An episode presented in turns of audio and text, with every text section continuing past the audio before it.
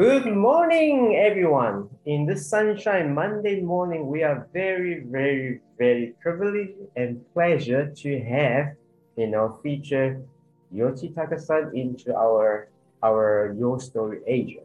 So I'm very excited about it. I'm super excited about it. I think this is a great episode, which I believe you know you will learn a lot from this beloved gentleman. Yoshitaka, Konbanwa. Is that the right Japanese word? yeah, great. Konbanwa or konnichiwa. Konnichiwa. Um, my name konnichiwa. It's for in the afternoon. Yeah, thank you for having me. I'm very glad to be here and I'm excited to share my story. I hope we will have a great time together. Thank Great. you so much. Great. So for the listener who doesn't know you, can you perhaps just give you know us a little bit background of you? You know where you're from, where you were born, you know where did you study, whatever. Some exciting Okay. on your side. All right, great. Okay, so hello, uh, listeners, audience. My name is Yoshitaka Ohara from Japan. So I was born in Japan and I was raised up in Japan. But uh, um, yeah, my background, I used to be a researcher of Jupiter's satellite Europa. Great.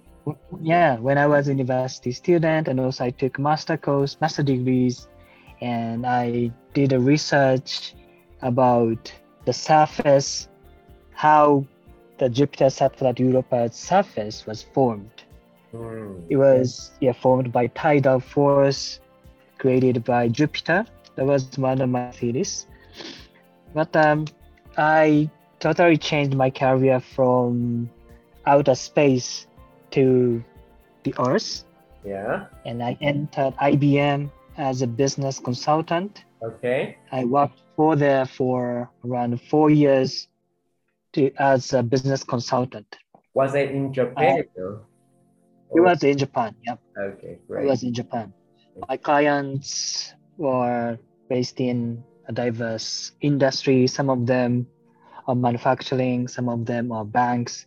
So I try to support their transformation to grow their business. Mhm.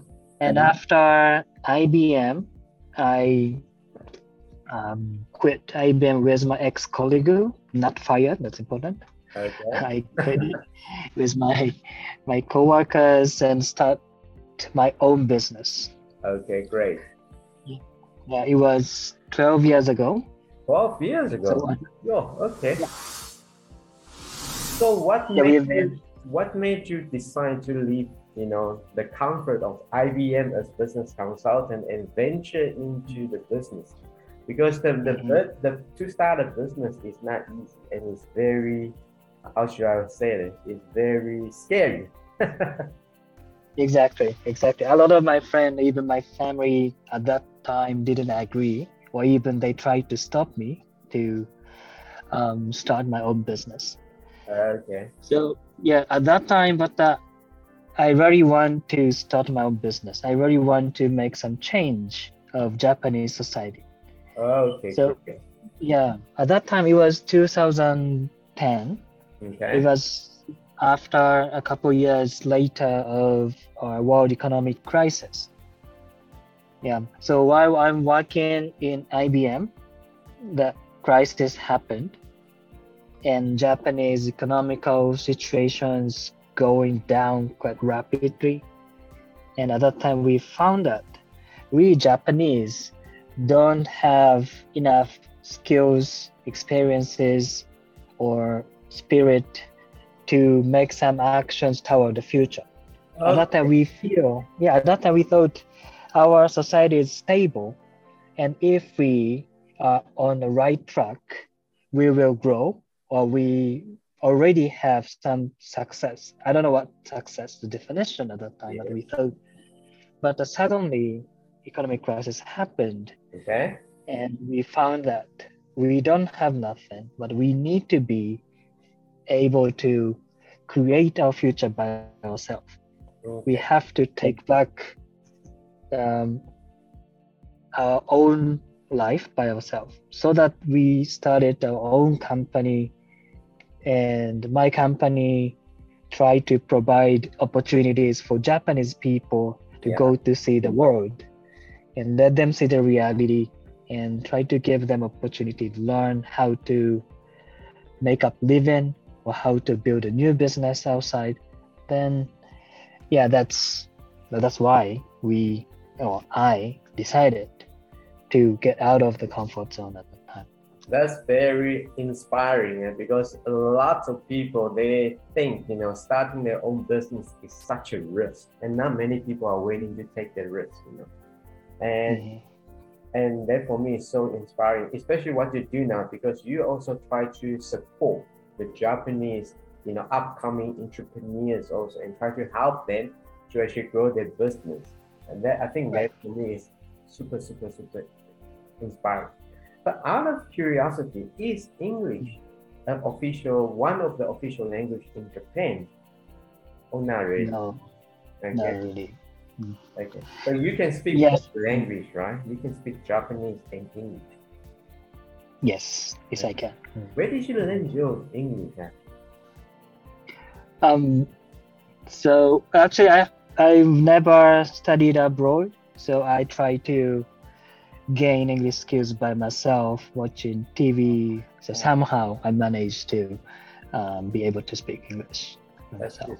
You you speak English very well. Know? I thought maybe you were Japanese, then born overseas, then went back to Japan. Not really. You were born in Japan, and you learned. Born in Japan, grew up in Japan, yeah, and based in Japan. Yeah, that is impressive actually. I think you know I need to start learning Japanese as well. I can st- only speak the basic one. Yeah, but basic one, that's good stuff. You know, when the food is delicious, I will say, what do you call that thing? Uh, Oishi. oishi, here you go. Oishi. So I can only speak the basic one. Basic but important one. basic and important. Great, great, awesome, man. So your business at the moment, are you only focused business only, you know, in Japan or have you expanded to somewhere else? Thank you. Um, my business is trying to uh, develop not only in Japan. As uh, we founded my company in 2010, but two years later, we expand our business outside of Japan. That was Vietnam. Vietnam. Okay, why Vietnam. Vietnam, though? Why Vietnam? Why did Why you Viet- choose okay, Vietnam? okay. So it was around 2010, 2012, around that age.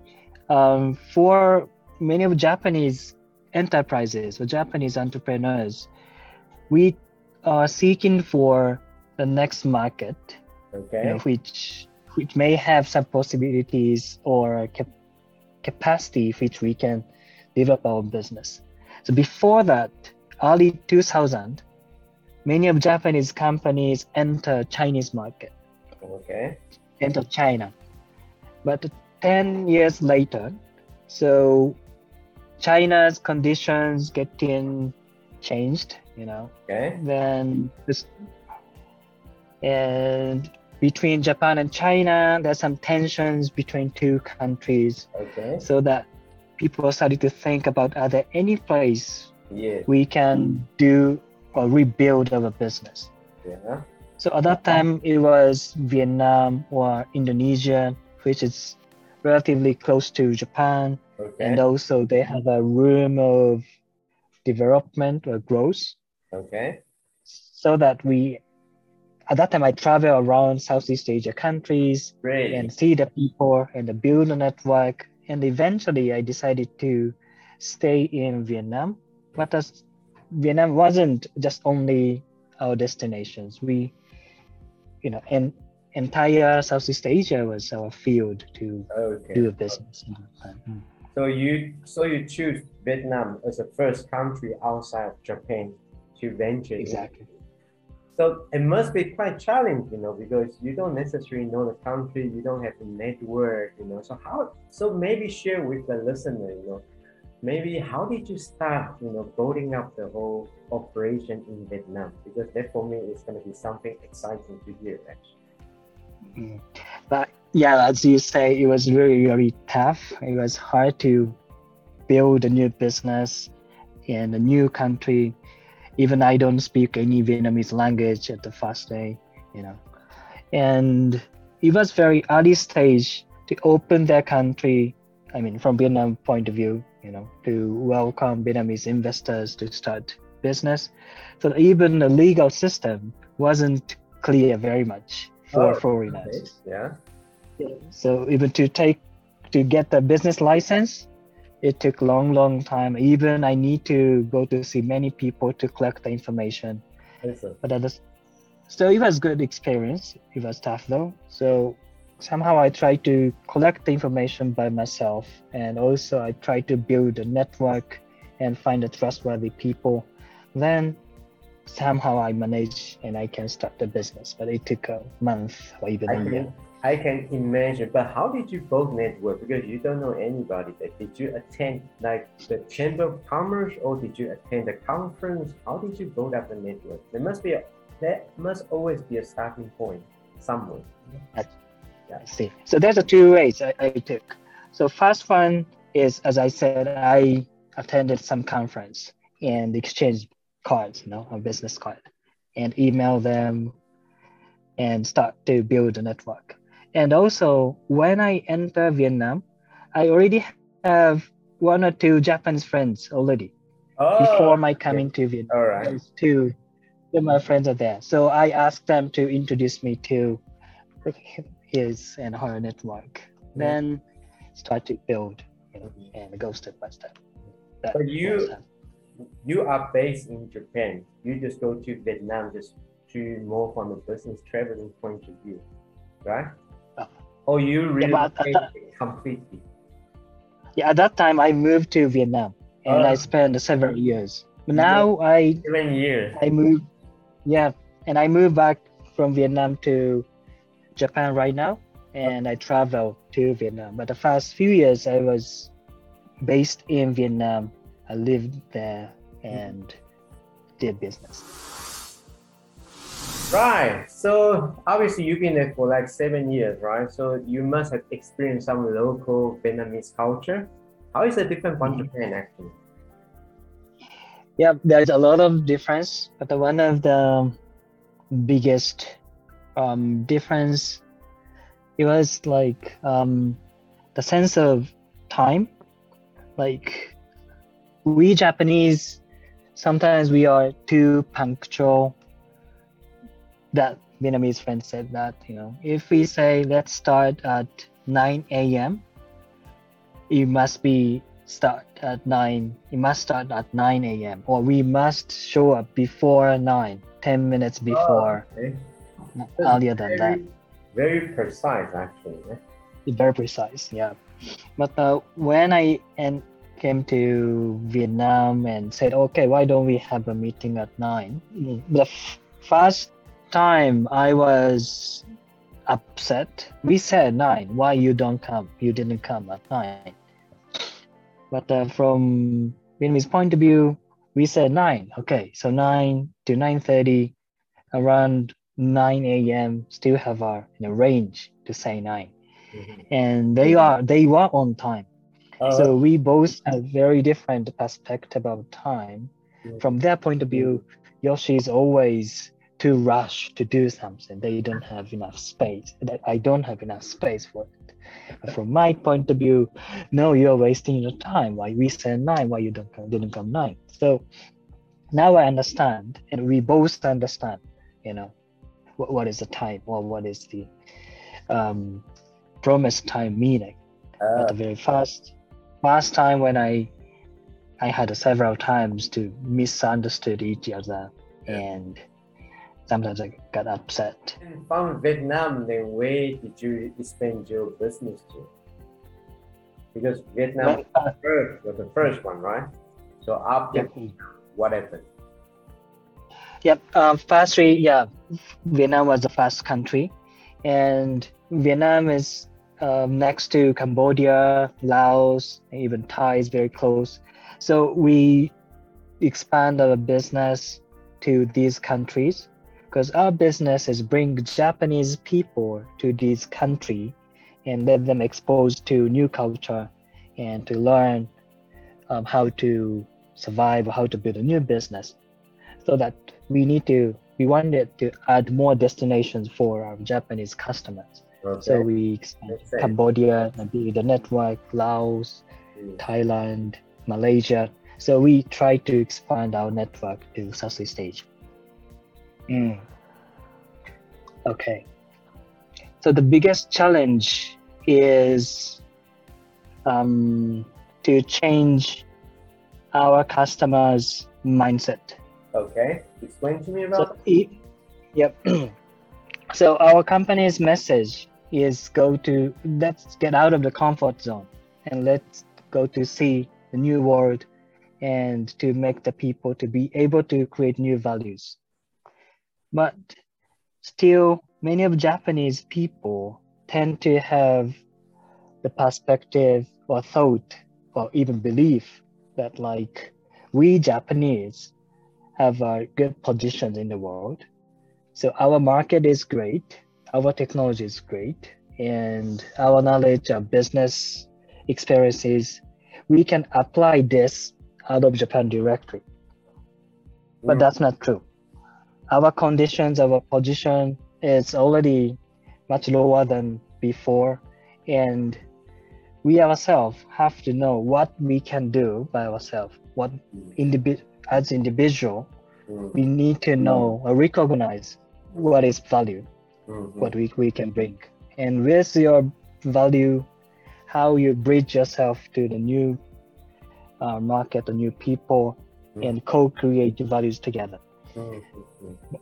That I want to encourage them to do. But the, many of them still think, no, we don't need to do that. We Japanese, we have um, enough experience, we have enough skills, so we can So they don't make want- some they, so they don't necessarily want to embark on the new thing. They're happy in where they are. right they, they are not happy to even see the reality or they don't want to change themselves they don't want to unlearn uh, their Mm. past successful experiences. I so that's the biggest Yeah, I think the key word here is unlearn, you know, because I Unlearn. also from from my perspective, you know, because we actually incubate and accelerate a lot of a, a lot of business, you know, entrepreneurs. The one thing we also have picked it up is it's so difficult for people to unlearn what they have learned. Because they think, to your point, uh, you know, I mean, they always think, you know, we already know everything, we already know what needs to happen. But my question Mhm. is always, you know, if you already know anything, if you already know what happened, why is your business not almost not? It, you get what I'm Mhm. saying? So now, unlearn that the word itself, it actually has some sort of negative connotations. with it. So what we did from Mm. our side, we start to almost not necessarily say it's unlearn, but we almost you know change it in such a way that you have great experience, but now you can further you know get more Mhm. of the new things actually. Well, so listener, you you know hope you guys have a good time you know with this episode where we share some story from Yoshitaka-san in Japan. And also, you know, there's some inspirational, you know, the quote and the story and and the insights which he shared with you guys, you know. I think particularly from my side, you know, the way how he actually ventured out from Japan into Vietnam, that for me is very inspiring because I know how difficult it is to establish business in other countries when you might might not necessarily know the culture, know the legislation, and not to mention about the people. Because the business, to build a business is all about building our relationship with people. So on behalf of the listener, on behalf of Your Story Asia, thank you so much for your time. I'm certainly looking forward to engaging with you further. And I believe you got some exciting ventures which you want to share with the listeners as well. I, I believe you did mention you're going to start your own podcast and some of the new business ventures. What do you want to share with the listeners? and yeah it's in japan in japanese but we have our podcast my company and we have some blogs so i will share the link with joby later so if you are if you are in please visit Great, great, great. So what I'll do, right? I will get those links from Yoshitaka-san, And then I will just, you know, share when we post the video out so you can see that at the bottom. And then you can just click the link and to check out what is your Yoshitaka-san is, you know, busy with and maybe you want to get involved or maybe you can get some advice from him as well. So thank you so much. Really appreciate it. Thank you for your time. Thank you very much. Thank you.